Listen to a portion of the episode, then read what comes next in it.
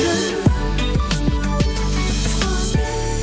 nos troubles, on parle podcast. Vous aussi, vous êtes peut-être en vacances, vous lisez des livres ou vous écoutez des podcasts. Une révision du procès du Bugalet de Braise possible? Point d'interrogation. On se pose la question pourquoi les cinq marins du Bugalet de Braise ont-ils perdu la vie en 2004 au large du Cap Lizard en Angleterre? Deux jeunes journalistes d'investigation ont créé leur société de production Insider Podcast et ont mené eux-mêmes l'enquête dans une série en six épisodes. Ça s'appelle En nos troubles. On vous en parle avec Axel Perret.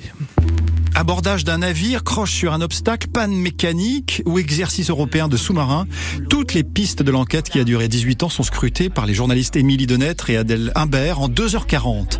Adèle qui espère apporter une lumière nouvelle à ce fait divers breton comme elle l'a fait elle-même sur les Panama Papers ou dans son enquête sur un meurtre aux États-Unis. Je rajouterai simplement que ce ne sont pas des spéculations lardeuses, mais des hypothèses de recherche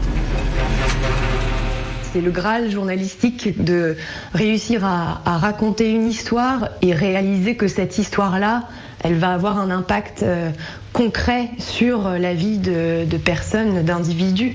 Cette affaire sur laquelle j'ai travaillé aux États-Unis, dans laquelle il y a une femme qui avait été condamnée euh, pour le meurtre de son bébé.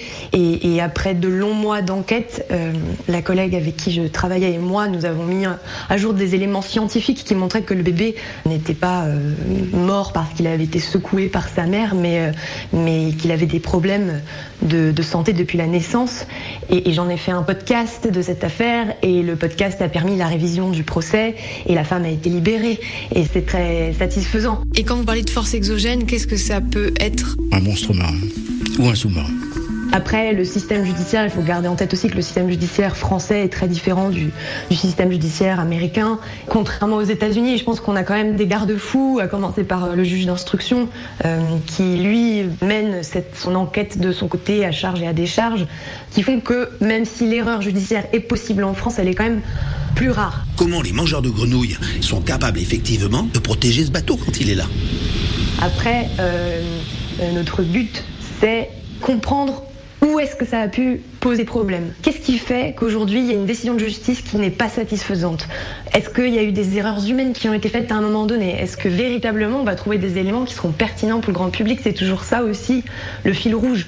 On, on remue pas une affaire, on remue pas le passé juste pour le plaisir de remuer le passé. Saura-t-on un jour la vérité sur le naufrage du Bugalet de Braise En nous trouble un podcast sur le drame, ses témoins et ses acteurs à écouter sur insider-podcast.com. Voilà, on, en reparlera hein, bien sûr. Hein, vous pouvez réécouter cette série d'ailleurs de podcasts en eau trouble avec Axel Perret sur le site francebleu.fr Brésisel. Il est 7h50.